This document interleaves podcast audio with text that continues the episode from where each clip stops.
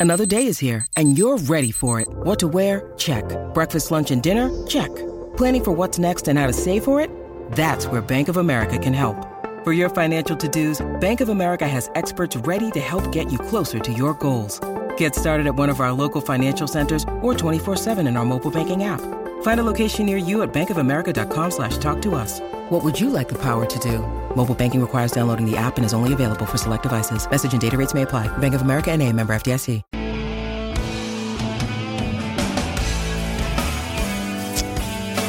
Nothing better than just a little bit of Pearl Jam. Welcome into the program. If you've just joined us, 12 minutes, uh, 19 minutes after 12, Mark Watson with you. Look, a little bit later on in the program, we will talk the NFL, we will talk the playoffs. Los Angeles Chargers getting upset yesterday by the Jacksonville Jaguars. The Buffalo Bills only just getting the job done over the Miami Dolphins. Boy, wouldn't that have been a big upset? And currently underway, we've got the New York Giants taking on the Minnesota Vikings. We'll also head to the UK, catch up with UK football correspondent Guy McRae and reflect on another absolutely dazzling weekend of English Premier League football. Now, if you are fueling up, go to Gulp, fueling your mission all year round. I want to say that when you hear particular commercial partners being mentioned on this station and those particular brands are part, part of a purchasing decision in the future, please go with those advertisers, those names you hear on SEN said they're the ones that do keep us on air. They're the ones that actually put some food on the table. Keep the wife happy. Uh, Ken has texted. He said, What All Blacks will win World Cup under Foster, Schmidt, and Rennie. Bad luck. See you in All Black set up in future with Schmidt. Cheers, Ken. Yeah, yeah, it's interesting, isn't it? You, just look at the whole Ian Foster situation. And look, and I do want this afternoon to be more around Dave Rennie, but you can't not I don't know. I feel envious. The Australians have at least had the guts to make the decision. But when's Ian Foster been in this job? What, since 2012? Came in under Hansen. So he's been a voice in that All Black camp for 11 years.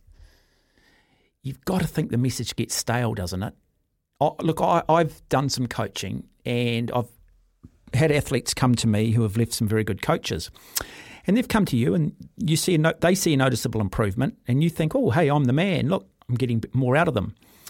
Then you've let some athletes go or some athletes have left you and gone to another coach and they see an improvement. And it's not the fact that you're a better coach or the other person's a better coach. Often what it is, it's just a change in stimulation.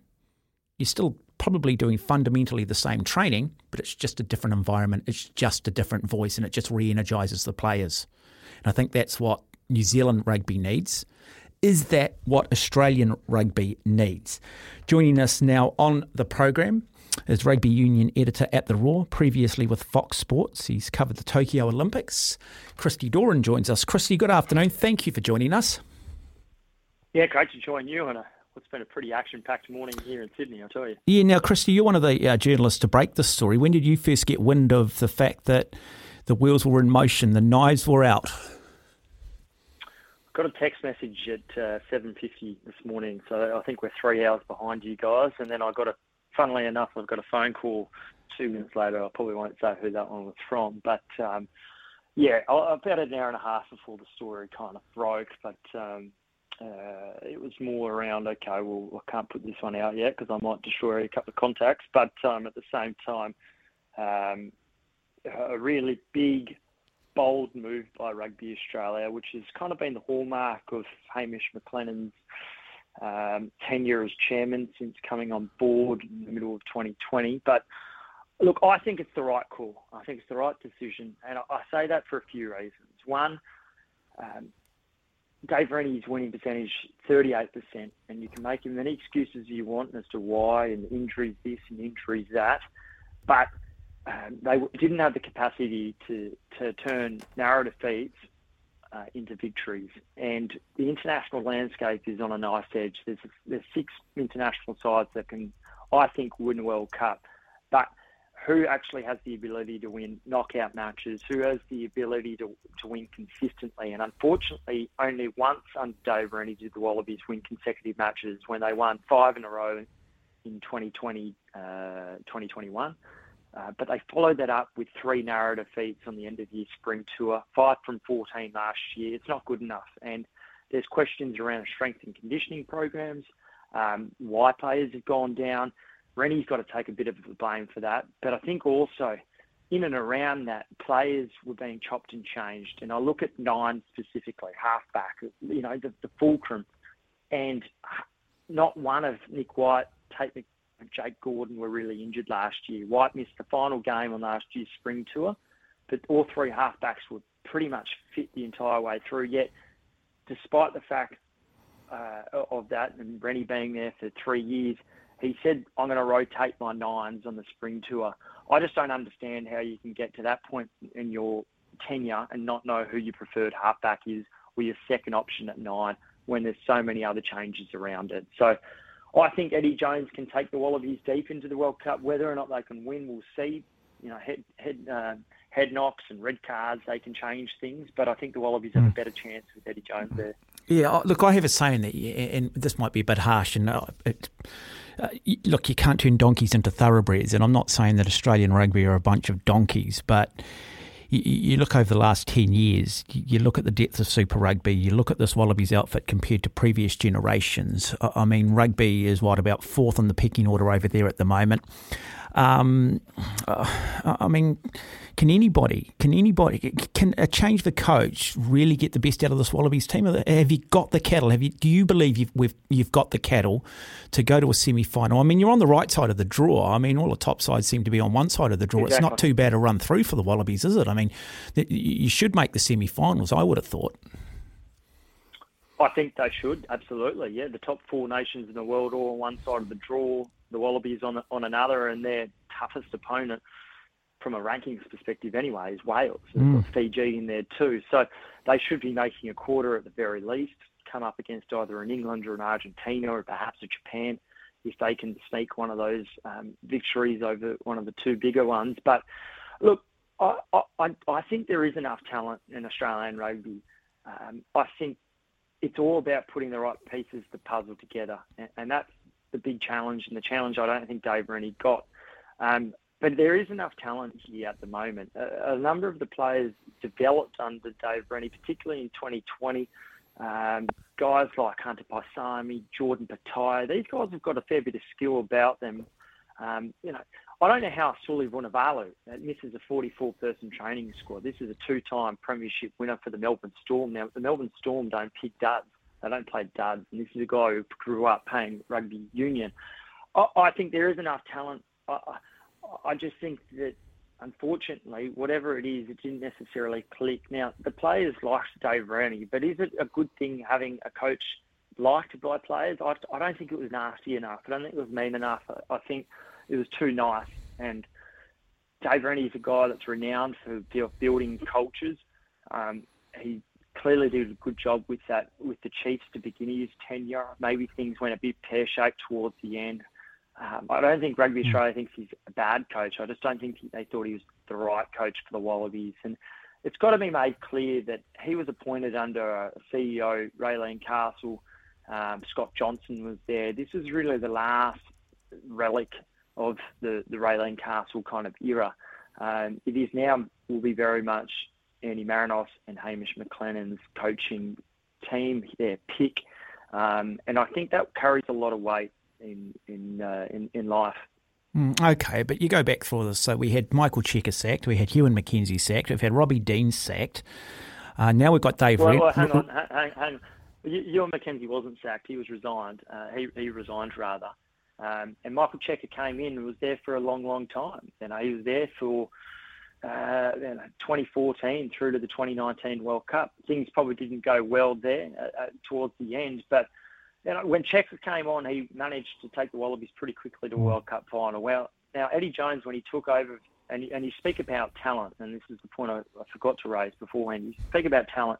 Eddie Jones takes over a Stuart Lancaster English side that misses the World Cup knockout stages in the home mm. World Cup. Eddie Jones then, with a very similar side, makes a change of leadership, one or two tweaks with you know, um, Dylan Hartley coming in. Um, they go on to win 18 straight games. You know, one under Lancaster, 17 under Eddie Jones. They win the Grand Slam. They win in Australia 3 0. They win the next uh, Six Nations. Um, he managed to turn a side that was underperforming into a, a winning mm. side, and then they go on to make a World Cup final. Eddie Jones, I think, will t- approach the next you know, 10 months, 11 months this year very differently to what he will mm the, the four years after that for the 24 to 27 World Cup cycle. Would Dave Rennie have been sacked if Eddie Jones hadn't have been sacked and Eddie Jones was still the England coach? I don't think so, no. I think he would have hung on. Uh, but we already know that Dave Rennie was exploring options in Japan, uh, probably working out his own exit strategy. I don't think Dave Rennie wanted to leave, but at the same time, I think he did know that the writing was on the wall you know, it, it, do you think Eddie Jones is the right um, uh, person to lead the Wallabies forward? That's what the Rugby Australia has ultimately decided mm. that he is. Mm. So why delay the inevitable?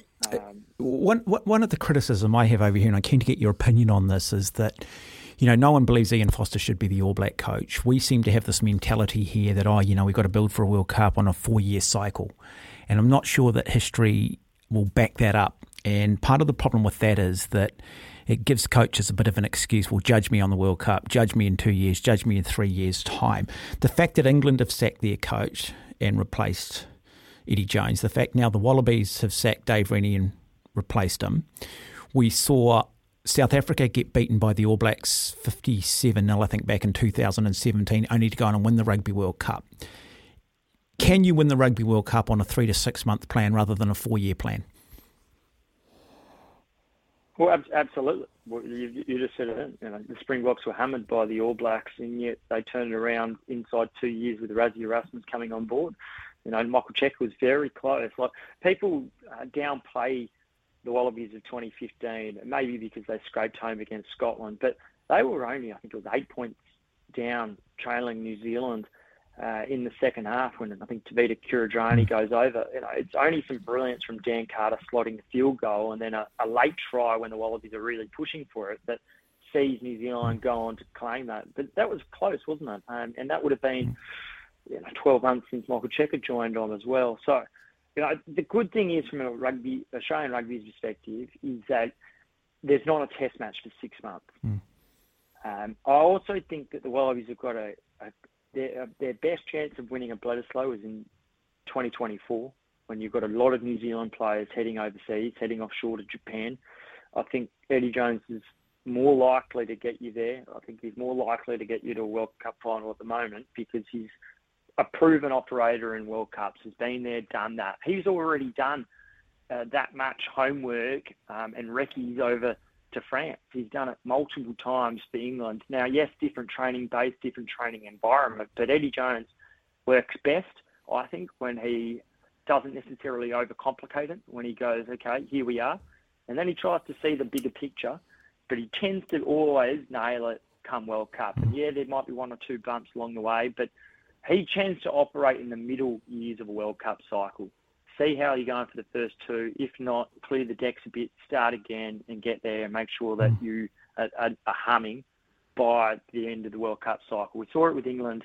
He kind of changed the guard a little bit in 2017-18. Saw Dylan Hartley wasn't going to get there. Saw Owen Farrell becoming the leader. Saw um, Sam Underhill and Tom Curry coming through and developing, and they were starting 15 players by the end of the World Cup cycle. They made a final, and yes, they ended up getting well beaten, but they had their opportunities. I'll tell you that. They just didn't take them in the second half, England against South Africa.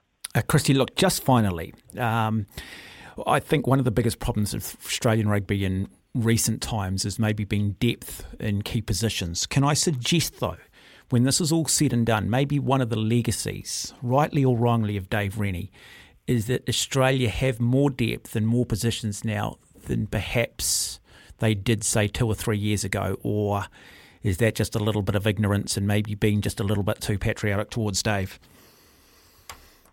Um, look, I think there's a, a, valid point there, but you know, the, the reason why there was a, a fair bit of debt being built is half the side and uh, left following the, the Japanese World Cup in 2019. And there was a lot of young, promising players. You've got to remember that the junior Wallabies made the World Cup final in 2019, first time in years and years and years. The schoolboys, Australian schoolboys, that same year, in fact, beat the New Zealand schoolboys, cutting a, a seven year streak. So there was always a lot of, um, I think, young talent on the horizon. It was about two, three years later down the track where we would start to see them start to deliver. And and I think they've got a reasonable balance between youth and experience at the moment. But I struggle to see over the last two years players that have developed under under or in a Wallabies environment. I look at Taniela Tupou, hasn't hasn't necessarily gone forward. Look at Jordan Petaia. Um, you look at some of those, you know, Tate McDermott, Fraser McReight. neither of those two have necessarily been allowed time to develop. Um, you know, Nick Frost was at halfway to Japan by the time Rugby Australia woke up to their senses and thought, hang on, this guy can actually play. Why wasn't he on the horizon earlier? And you know, Andrew Kellaway, from my, what I'm led to believe, was a, a, Scott Johnson pick, was was spotted by him. Um, I, I, I struggled to see a fullback have properly emerged under the Dave Rennie era. Um, so I, I don't necessarily think it's quite right, but I think that Rennie came at a time when there was a lot going on in Australian rugby. COVID, new CEO, um, a lot of animosity. You know, the Western Force weren't actually part of Super Rugby in 2020 when when that fell over. So I don't think Dave Rennie had it easy at all. But I, uh, I don't think that you can quite say that if they go on to succeed, that it's because of Dave Rennie. Christy Doran, we appreciate your time this afternoon here on the program. Thank you. Greatly appreciated. Absolute pleasure. Thank you. 25 minutes away from one o'clock. Interesting thoughts there. Rugby, win a World Cup. I agree. You don't need a four year cycle, man. You can get this done six months out. It's just nonsense what New Zealand rugby put in. You know how they rest and rotate their players throughout Super Rugby and they have these all black camps, two years out, three years out, and all it does is actually kill the Super Rugby comp. You know, wrap them up in cotton wool. Absolute garbage. Dave Rennie, now that you've heard that there from Christy Doran, those that felt Dave Rennie might be the right guy for the All Black coach, have you changed your mind on that? Or would he have been different in an All Black environment where perhaps selections and natural selections just stood up and there wasn't a lot of um, objectivity or subjectivity around selections? 0800 150 811 is the number. You can text us here on the Temper Bedpost text machine, 8833.